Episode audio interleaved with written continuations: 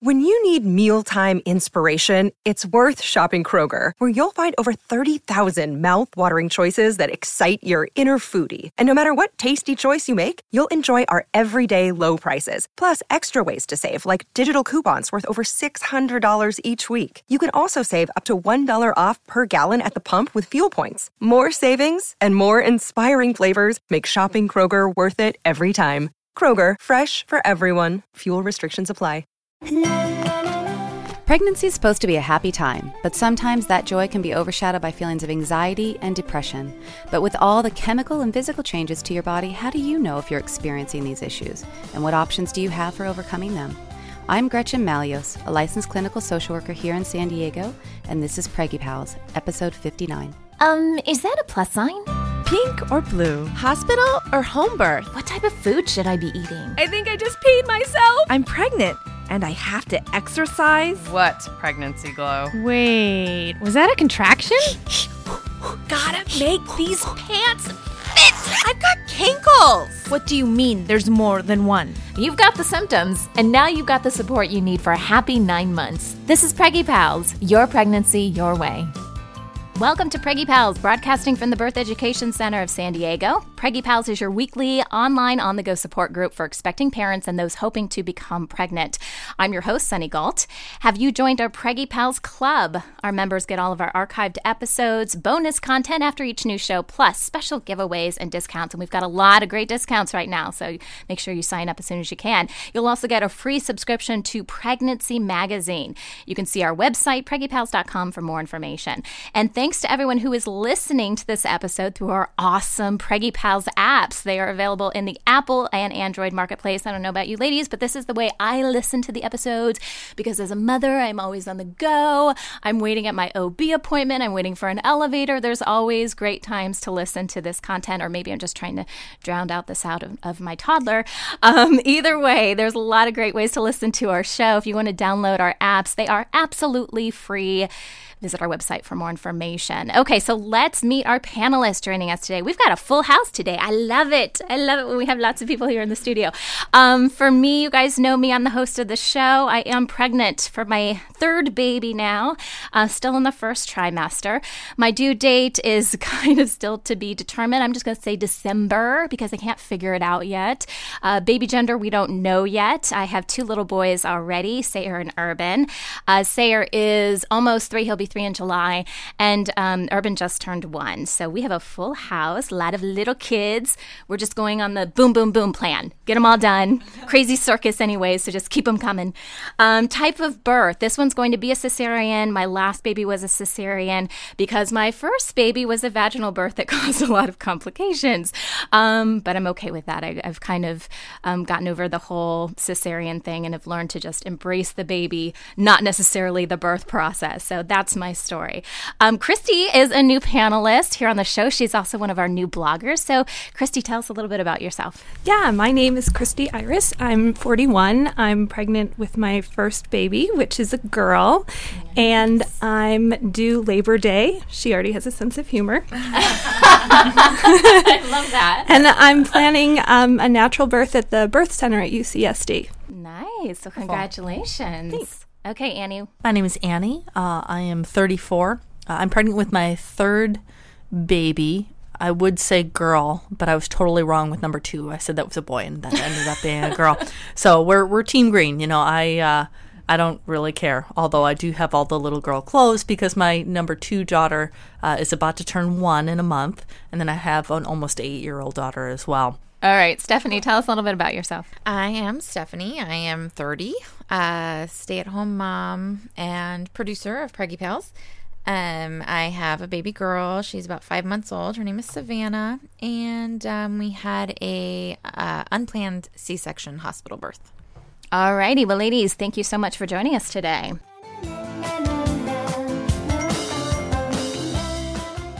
All right, before we get started with today's show, we are going to talk about a new app. This is called Alert ID. I have been in touch with the creators of this product. I've actually interviewed uh, the mom who created that. I, I love products that are created by moms, I just feel like they're more authentic. And a mom named Kelly created this. Unfortunately, she had a situation. She has three kids, and they went to an amusement park and became lost from her and her husband for several hours.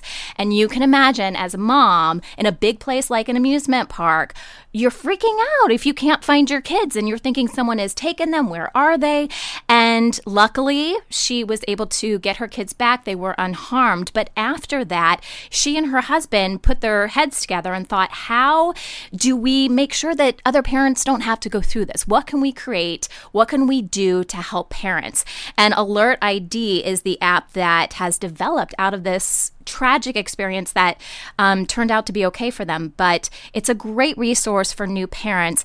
Um, basically, what it is, is a way for you to get alerts about things that are happening in your community. I want to kind of talk to our panelists here in the studio who have had a chance to look at this app. Tell me what you guys think about the app. The big thing is, would you recommend this to another parent and why? So, um, Christy, let's start with you. I tried both the app on my phone and on my computer, and Okay. I thought it was great that I could look up and find the sex offenders in my neighborhood and it took me to the website Right. and I could find the pictures which you know my baby's not born yet but I can imagine just knowing even being able to show them you know the pictures of like if you see this person Yeah. you know Stay away. stay away run scream Right. and um, I thought that was great. The only downside to it was that it seems like, um, especially on the website one, it popped up um, alerts of things that happened like a month ago, Okay. like um, traffic Oh, really? incidences. Yeah, so that was just, and I and I didn't spend enough time on it to figure out how to turn that off. Okay. but it was kind of a little more alertive than, than I needed to know that there was a hit and run back Yeah, a month and a half ago. Right. Um, that's all. But you know, that's just a picayune kind of thing, I guess. but overall, I like also that there's the family wallet on, Yeah. on it that you can put your kids, your family in it, even your pets. And it says that you can, if somebody becomes lost, you can send their profiles immediately to the authorities and to neighbors. Yeah. That's cool. Well, and the big thing with that too, um, for example, in Kelly's situation when her kids were lost, um, she made the suggestion of if you're going to amusement park, if you're going to a big mall or something like that where you could get separated from your children, again, you use this portion of the app called My Family Wallet. You enter in all your kids' information prior, but before you go into the mall, before you go into um, the amusement park, you take a quick picture of your kid so they see a photo from that day, a photo of what they were wearing exactly when they went missing, because that's how a lot of times law enforcement tracks um, how to find your kid. You literally press a button and it goes out to the resources that need to be notified. And with missing children, that is the biggest thing is how how quickly can we get your children back? Because the longer it takes, the more likely the results are not going to be in your favor, basically. What do you think, Stephanie? Okay, so I was looking at it last night, and you know, I'm, I'm like, oh, there's there's a, a sex offender right down the street from me. so you know, I just open it up, and I'm I'm looking at it. I look at his picture, and I'm like, oh my god. I drove by that guy. I saw that guy outside of his house today. And I remember as I was driving by looking at him and going, he kind of looks like a creepy person. well, apparently he really is because he's a convicted rapist. So Oh my god. I'm like, note to self. And that's where I usually go for walks. And so I might be changing my walk route. Yeah, so it's not necessarily just to protect your kids, but Yeah. even to protect yourself. Yeah. And it as was like women. rape by force. Like, Oh, all, I was like, okay, well, then. Yeah, the one thing that I would say, um, I love the functionality of it. They keep coming up with different partnerships, and they they partner directly with these law enforcement companies and these weather services and stuff. So again, they're they aren't filtering the information for you, which I love. Um, and, but they're constantly adding new resources, and they're trying to get it more focused, so it is as local as possible, so you really can tell what's happening in your community. So I love that idea. It's great for neighborhood watches because um, you can create groups on this, and if someone something weird is going on in your neighborhood, you can take a photo, a video of something, and send it to everyone in your neighborhood watch. So watch out for this guy, you know. So it's a great way to use it as well. The one thing I would say though is that um, you are storing some personal information in this app. So it's probably a good idea if you don't already have it to have a password on your phone. So just in case your phone becomes lost, I would hate for somebody to get your phone to go to this app and see all the personal information about your child. That is the one thing that I would say, you know, but that's that's a safety thing with any kind of app you have on your phone. So if you guys want to check this out, you can go to alertid.com slash new mommy. We have a special page there and you can sign up for the app and it's a free app that you just download through the iTunes uh, marketplace. I really like this app. What do you guys, would you guys recommend this to a friend? To another parent? Yeah, thumbs up for everybody? Definitely. I would. Thumbs Yeah. up. Awesome. We hear a lot about the baby blues and postpartum depression, but did you know that you can also experience prenatal anxiety and depression? Joining us today on the show is Gretchen Malios, a licensed clinical social worker who also serves on the board for the Postpartum Health Alliance here in San Diego. Gretchen, welcome to Preggy Pals. Thanks. It's great to be here. So, how common is prenatal anxiety and depression in women? Well, the rates of anxiety are less measured and less screened. It's not as commonly observed, although we're hoping to increase awareness. And I think we're moving in a good direction about that because they're recognizing with re- further research that the incidence of depression, anxiety postpartum are very parallel or similar to those prenatally. Um, so, what they have right now in research shows is somewhere between 5 to 16% of women will experience anxiety prenatally. Um, the rates for depression are 10 to 20% prenatally. Um, and postpartum is anywhere from 10 to 20%, depending on the measure that you look at. One of the things that's important to recognize, though, is that a lot of women, and I have this experience in my practice, a lot of women experience some level of distress and they won't necessarily register and be screened on that level if they did a clinical screening where their symptoms don't meet certain criteria, but it doesn't mean that they're not experiencing some symptoms, some distress, some sense of just not quite feeling like themselves. So it's not just about meeting that criteria and hitting positive on that screening tool, it's also about checking in with yourself or your partner about how they're feeling overall. Yeah. Well, let's check in with our panelists here. Ladies, did you experience prenatal anxiety or depression in any of your pregnancies? Christy, what do you think?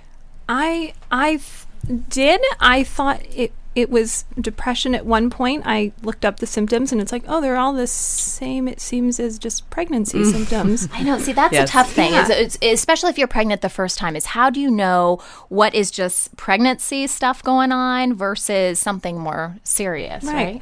Well, and then I also wasn't getting. I'm still not getting a good night's sleep. So the next night, I think I had had three hours of sleep fully that night, and then the next night I had five hours of sleep, and I woke up and I felt so much better. I was like, oh. That, I, that might have just been fatigue Right. instead of depression. So I think, and I also have a thyroid condition. So in the first mm. trimester, you know, we were constantly adjusting. You have to adjust the medication a lot. I'm on twice the normal of what I take pre pregnancy. So having a thyroid that's out of whack causes a lot of depression as well at times. Right.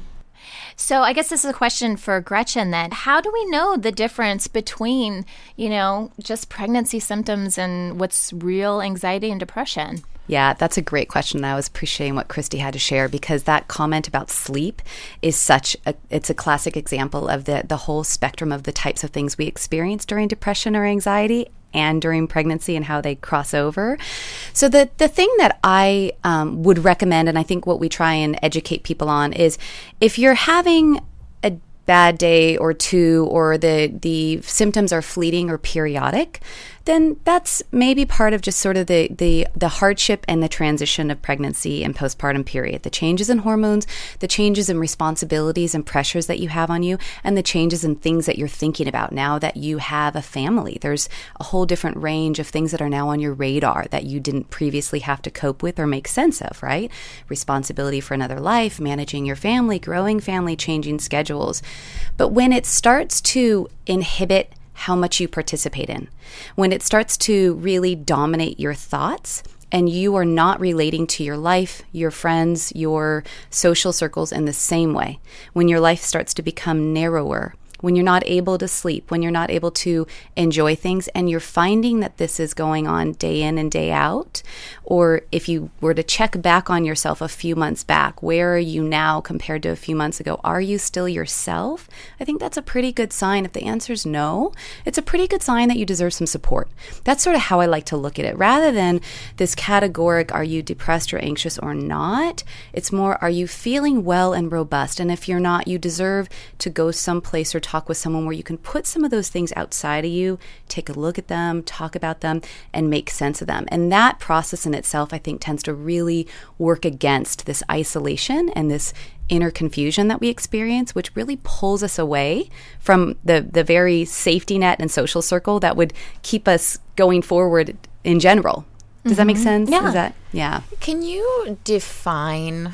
You know, I think most of us kind of know what, you know, anxiety or depression generally is, but can you define specific symptoms that that really would kind of qualify for Yeah. that. Yeah. Okay. I think that's a great question. And I what there's different there's different ways to talk about it. There's sort of how our manuals describe it so that we kind of code it based on how we're trained as quote unquote therapists or doctors or whatever. And then there's how women and people talk about it, right? So women tend to describe the symptoms as um, not feeling like themselves, can't really concentrate and focus, things are feeling kind of overwhelming, um, and that they're just not enjoying their pregnancy or their baby period like they thought they were going to. Doesn't feel quite like what they expected it was going to feel like. Technically, what the symptoms are that we're listening for when we're trying to help screen a person or help them recognize how they're doing is to listen for things like excessive worrying. And so, what that can sound like for a woman is um, I'll give you an example from, from my pregnancy period. So, I had this theory at some point, and I and I know that it was working off of a fear. Um, I wasn't addressing the fear; I was addressing the theory. The theory was that if I had life insurance on my husband, nothing would happen to him, and we would have the happy family that I was looking forward to and anticipating. And so, at some point, a few months into our pregnancy, that became my task for our family. And I think every person does it differently. Some people, it might be, I'm going to make our backyard amazing because that's where we're going to spend all of our time, and our family will be happy there. Or I'm going to get a new car that has side airbags and all of these things that we do, they're fine if they're within reason because they are an expression of us working against something that we're worried can happen to this precious thing that's happening. Our life is changing and forming a family when it starts to take over and it becomes excessive, where you are constantly needing to purchase something new that's going to guard against something, when you are not inviting friends over because they might be sick and then contaminate you and your baby will get sick, when you are not um, buying certain products because now you're convinced that nothing is safe. I mean, everything has this chemical or that. When when it takes over and your life becomes smaller and smaller because nothing feels safe you're really getting into that realm where you're not living fully. Um, and now it's, I would say in that case, anxiety has taken over. Um, it's kind of, it's dictating your life. How about like a physical feelings? Um, so, um, tightness in the chest. Sometimes you'll get sensations of a racing heart, a, a rapid, short breath. Um, tension, physical aches and pains. One of the common complaints for women who are there's a correlation between women who are feeling anxiety postpartum, I mean pre- prenatally, and um, and an increased complaints of physical symptoms. Um, I work with somebody um, in a different capacity than than mental health who's complained about a lot of the um, tension and um, tightening that she's feeling as a result of the pregnancy. She's managing it very well. Someone else might start to interpret that as a sign of something more severe and might start to really take excessive steps to ward against what those symptoms might be related to. So, um, yeah. Yeah, for me, it was more the physical tightness in my chest. Yeah.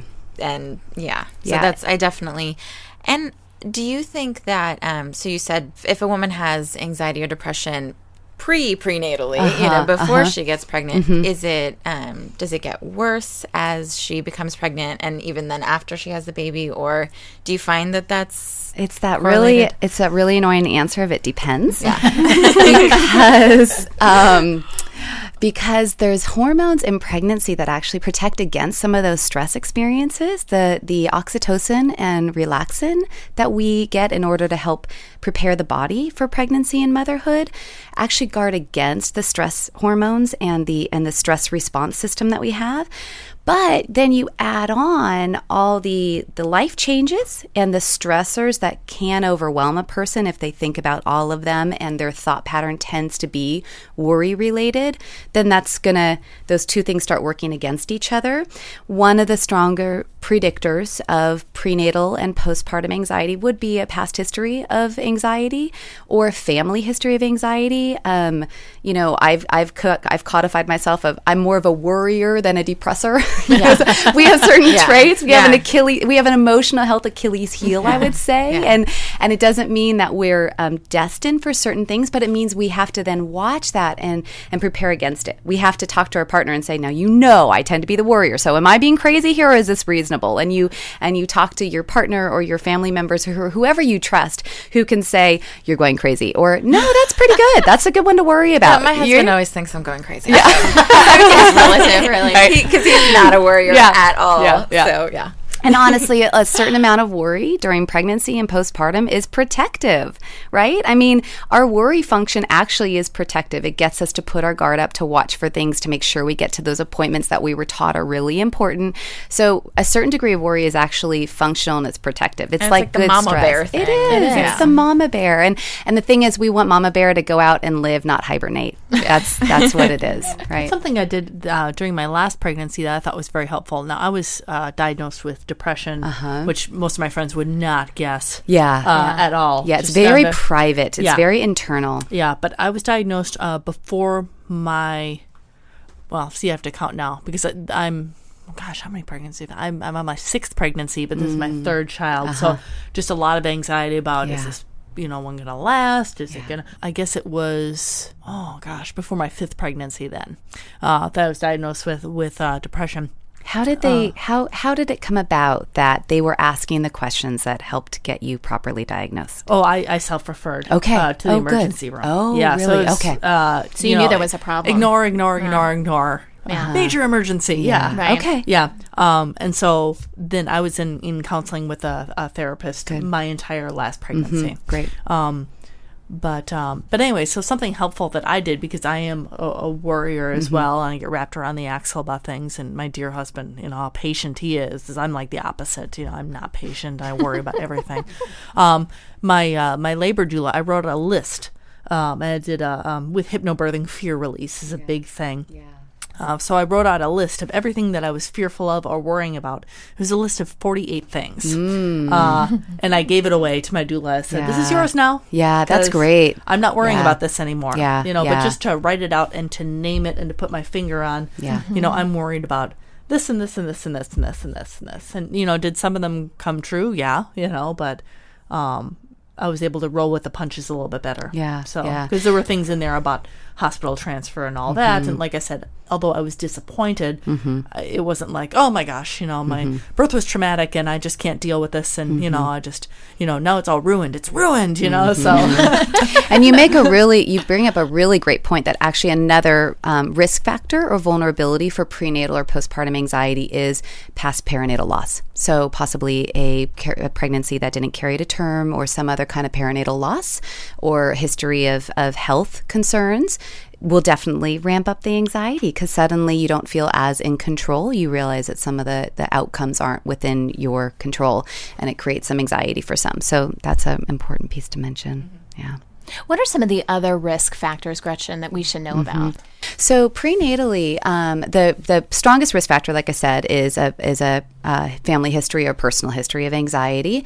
Um, postpartum, and this can also happen prenatally, but it's definitely more the case postpartum. A perfectionistic type expectation of yourself as a mother, as a as a pregnant woman. I'm going to do this perfectly. Well, if we if we try and live perfectly according to all the information we have out there these days, um, it's it's untenable, it's unsustainable, and it's exhausting. And Um, the reason we as- we aspired, I think, to some of those perfectionist ideas is that we think it will guarantee a certain outcome. It sort of wards against the fear, like I said, and and ensures the kind of family or experience that we're looking for.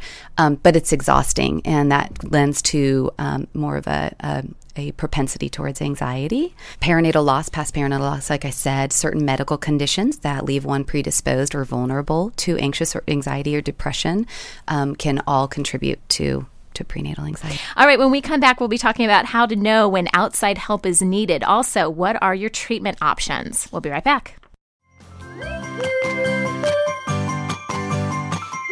Welcome back. Today we're discussing prenatal anxiety and depression with our special expert, Gretchen Malios, a licensed clinical social worker. So, Gretchen, do women with prenatal anxiety and depression always need professional help, or sometimes is this something that can be managed on their own if they recognize the symptoms? If they're recognizing the symptoms and they are taking action to understand what's going on in them and are intervening early, when they're starting to feel the difference and they, they read what they need to read or talk to somebody to start learning about what they can do to ward against it. In the case of depression, that they are not isolating, that they're resting and getting the sleep that they need, that they are um, possibly getting the physical care. Maybe it's massage, maybe it's some acupuncture, something that really helps them balance their body again. Yoga is very protective against prenatal depression and anxiety. If they're doing things that help them start to reset that baseline physiologically and emotionally, then and that works, then that's great. Um, when the symptoms start to become very strong, it's really hard to work against it on your own, quite honestly. Depression is an ironic illness, as far as I'm concerned, because the very things you need to do to get better and work against it are the very things that depression um, pulls from you. You need to engage and connect to people and talk to people, and you need to organize your life and structure yourself in a way that sort of puts you on a track to take care of yourself. Depression works against that. It isolates you. It it interferes with your sleep. It interferes with your appetite and your energy levels. It interferes with your cognitions and your ability to sort of organize mentally. So, all these skills that you need to engage with in order to start to feel more like yourself again are kind of pulled away from you as a result of the depression and the anxiety. So, it's it is important at some point when it feels strong and your efforts to to to get on top of it aren't working that you you don't be shy that you engage with something that you engage with a professional, that you talk to your OB about it, that if you have a past history of using a therapist or a counselor or somebody to get support from, that you start having that conversation. And then when should you consult with them? Um, I would assume right away after you're recognizing the symptoms and realize this is a little beyond your control? Yeah, I I you know, as a therapist I'm biased. I think therapy and counseling is a really good thing. I think it doesn't have to be problem focused and something shameful or something negative. Um, there's so much more of a transition towards positive psychology right now and solution oriented psychology. And ideally, you can find somebody that works with you and speaks your language that's positively oriented, that helps you place the concerns and questions outside of yourself and helps you start to see them for what they are. Because when you roll through them privately in your head, or you only talk to your partner about that, and your partner isn't skilled in that particular area, unless your partner happens to be a mental health professional, um, you really limit your ability to just get on top of it and start to feel like yourself. The longer you wait to work with someone, the more of a hold the depression or anxiety risks taking over you. What about women who have experienced this in a previous pregnancy and they have a subst- subsequent pregnancy that they think, you know, this could happen again? Mm-hmm. Would you recommend seeking some sort of help even before those symptoms really manifest themselves to avoid that? My prescription for somebody who has a history of it or who is concerned, and I kind of had this experience with a client actually, my prescription would be start making some calls and find somebody you want to work with maybe go in and have one session to explain your fears and let that person assess you and sort of see how you seem to be and let them give you feedback. You seem quite stable and quite clear minded and on top of this right now. How about we check in or how about you call me if you need? How about I talk to your partner and I help him or her keep an eye out for certain things that will help you know if things are going awry? Because I don't think women during pregnancy or postpartum should be responsible for screening or tracking their own symptoms. I think that is not fair. She has so much to worry about and think about. I think it's important that we pull in other people in in the family system to help be on top of it and monitoring because that way she can focus on herself and they can say, "We got you covered." We got you. We're keeping our eye out. You know, you don't seem like yourself. I notice you haven't been sleeping for this last week, and I know you're saying it's fine, but let's you know something going on if you don't want to tell me let's ha- let's have you go someplace where you can start talking about what are the thoughts that are rolling through your head that are keeping you from sleeping. So i i um i would recommend at least setting up or having somebody in your in your address book and maybe you've already contacted them maybe you've just filed in your own head this is the person i plan to go and see when things don't feel right Okay, that makes sense. What are our treatment options? So let's say we decide to seek professional help. Mm-hmm. I think in our heads, as as moms and moms to be, we think, oh well, I don't want to get on medication. Mm-hmm. I'm planning to breastfeed. I want to do mm-hmm. everything naturally, whatever mm-hmm. the case mm-hmm. may be. Um, but that's not necessarily the case, right? Mm-hmm. There there are multiple options here. Yeah, there's a number of options, and you know, up until now, most of my language has been around that sort of mild to medium experience where we're still mentally coherent enough and the symptoms haven't totally taken over that we can even engage in some of the options. Um, so if you are staying on top of it and you know something about depression or anxiety, or you've taken steps to understand exactly what it is and how it's affecting you, then depending on your lifestyle orientation, you have a number of options. If you already work with an acupuncturist or you like the effect of acupuncture and you feel that it's it's something that suits you, that is a non-medicated way to balance your physiology and depression and anxiety have a physiological quality along with a thought and a cognition quality that sort of creates the symptoms. So I consider them like bi-directional experiences. You can have um, you can have physical symptoms, and that can create a worry or a concern, and then you suddenly get the thoughts going, and they're racing and on the hamster wheel. Or you can have some thoughts about some things that might happen to you or your baby, and suddenly that creates fear, and that fear creates that tightness in your chest, that palpitating heart, that that shortness of breath. So it can work in two directions. So I like to recommend, um, and and certainly recommend to my clients acupuncture to sort of get that physiological system regulated down and getting somebody into a healthy, balanced, um, more easy state and a supported state. So that's one option. Um, like I said before, yoga and massage are very protective against depression and anxiety just because you get into a centered state. There's some practices around mindfulness that can come up. They can also do some attachment and baby related work in their mindfulness exercises and, and yoga that sort of help you root down into your center and are, are very protective against the worrying and the, and, and the sadness. Um, and then you can step up the chain. Then you can also look at individual or support groups with people who are specifically trained in this, who really support and understand the spectrum of experiences for women.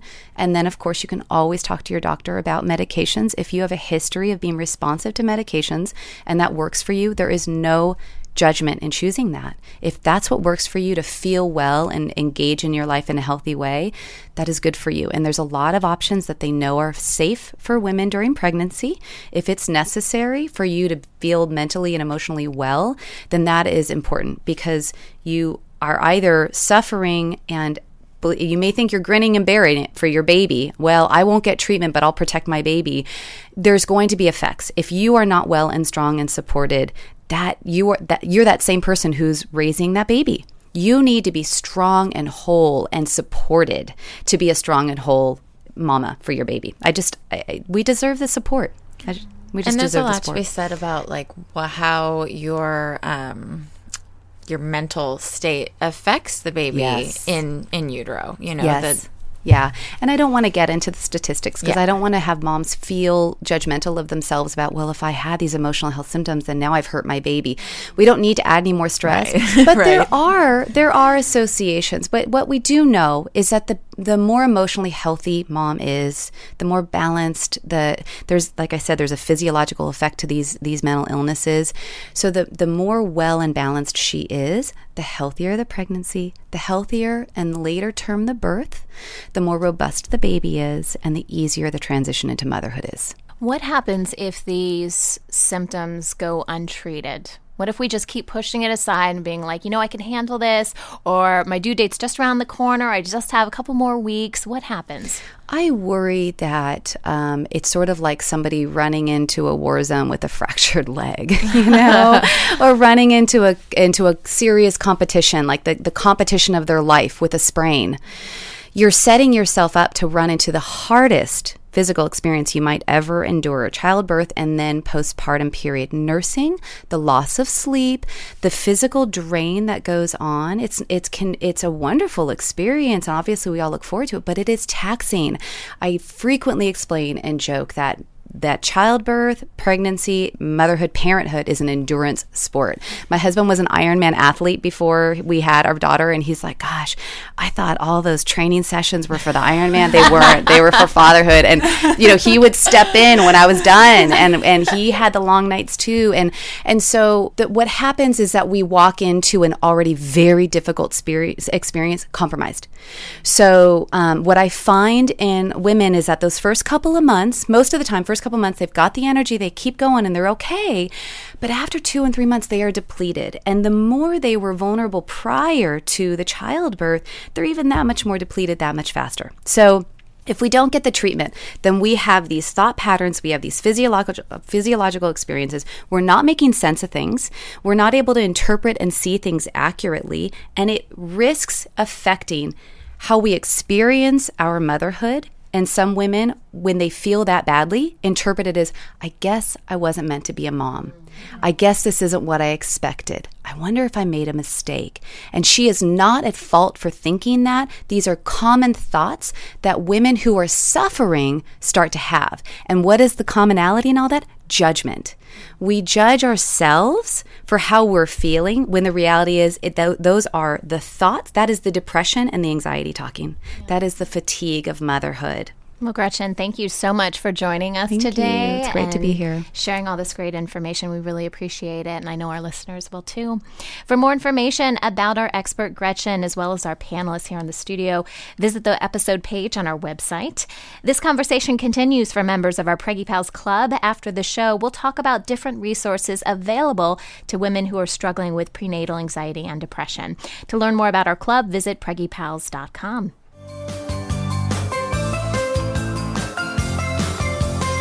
We have a question from one of our listeners. This comes from Sandy of Kansas. And Sandy writes to us and says, I am pregnant with twins. I'm not very far along yet, so I'm still nervous and praying they both make it through the first trimester safe and sound. But I'd love some advice in the meantime. Anything different I need to do with my diet besides ingest more calories? Any special gear for pregnancy and beyond that I need to make sure I have? Any ways to better my chances of no bed rest? And any way to help the babies cook? as long as possible. I'm trying to learn everything I can, so any and all advice would be greatly appreciated. Hi, Sandy. This is Donna Rose Feinberg. I'm an IBCLC, mom of twins, and editor of breastfeedingtwins.org.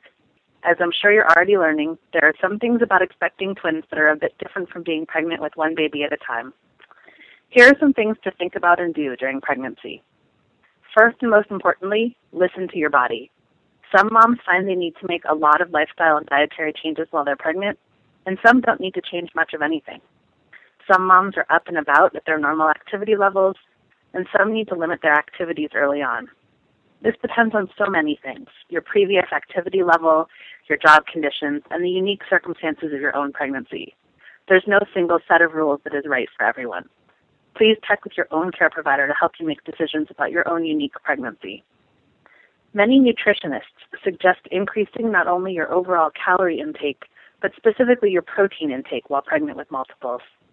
Protein helps your baby's development, and while many moms carry their twins to 37 weeks or more, some moms deliver early. It's important to ensure that your babies are growing well early on. This doesn't mean you should live on milkshakes and cheeseburgers, but you may want to incorporate additional protein sources in your overall diet. Lots of moms like making smoothies with protein powder because it's an easy way to get a lot of healthy ingredients and extra protein into one meal. I recommend a book called When You're Expecting Twins, Triplets, or Quads by Barbara Luke for a really good explanation of diet and nutrition during a multiples pregnancy. To keep yourself comfortable, I strongly suggest adding some extra pillows to your sleeping arrangement. You may want several pillows, maybe one behind your back and another between your legs, or you may be most comfortable with a long body pillow or other maternity pillow to support your growing belly. Many moms also find they're more comfortable using a belly support band later in pregnancy to help support their growing midsection. Sometimes you can have your care provider prescribe a special band or get one from a maternity specialty store. Finally, pregnancy is a great time to reach out to other moms. Join your local twins club or reach out to other moms of multiples online. Local groups often have expectant or new moms groups you can attend now to get advice from moms who have recently been through the adventure of twin pregnancy. Note that local clubs have different personalities, programs, and offerings. If one group is not a great match, you may be able to find another nearby or online that will meet your needs. Again, congratulations on your pregnancy. Take it easy, keep them cooking, and enjoy this new adventure. And come visit me online at breastfeedingtwins.org for more information and tips. That wraps up our show for today. We appreciate you listening to Preggy Pals. Don't forget to check out our sister show, Parent Savers, for parents with newborns, infants, and toddlers, and our show, The Boob Group, for moms who breastfeed their babies. This is Preggy Pals, your pregnancy, your way. This has been a new Mommy Media production. The information and material contained in this episode are presented for educational purposes only. Statements and opinions expressed in this episode are not necessarily those of New Mommy Media and should not be considered facts. While such information and materials are believed to be accurate, it is not intended to replace or substitute for professional medical advice or care, and should not be used for diagnosing or treating healthcare problem or disease or prescribing any medication. If you have questions or concerns regarding your physical or mental health or the health of your baby, please seek assistance from a qualified healthcare provider. Hey, mamas! Don't forget to check out Mighty Moms. It's our online community built for new moms just like you. Not only can you connect with other moms, but you can also join us backstage for special mom only online events. And you'll also be notified when we're recording so you can join us as a special guest. Visit our website, newmommymedia.com, and click on the Mighty Moms banner. It's free. That's newmommymedia.com. See you there.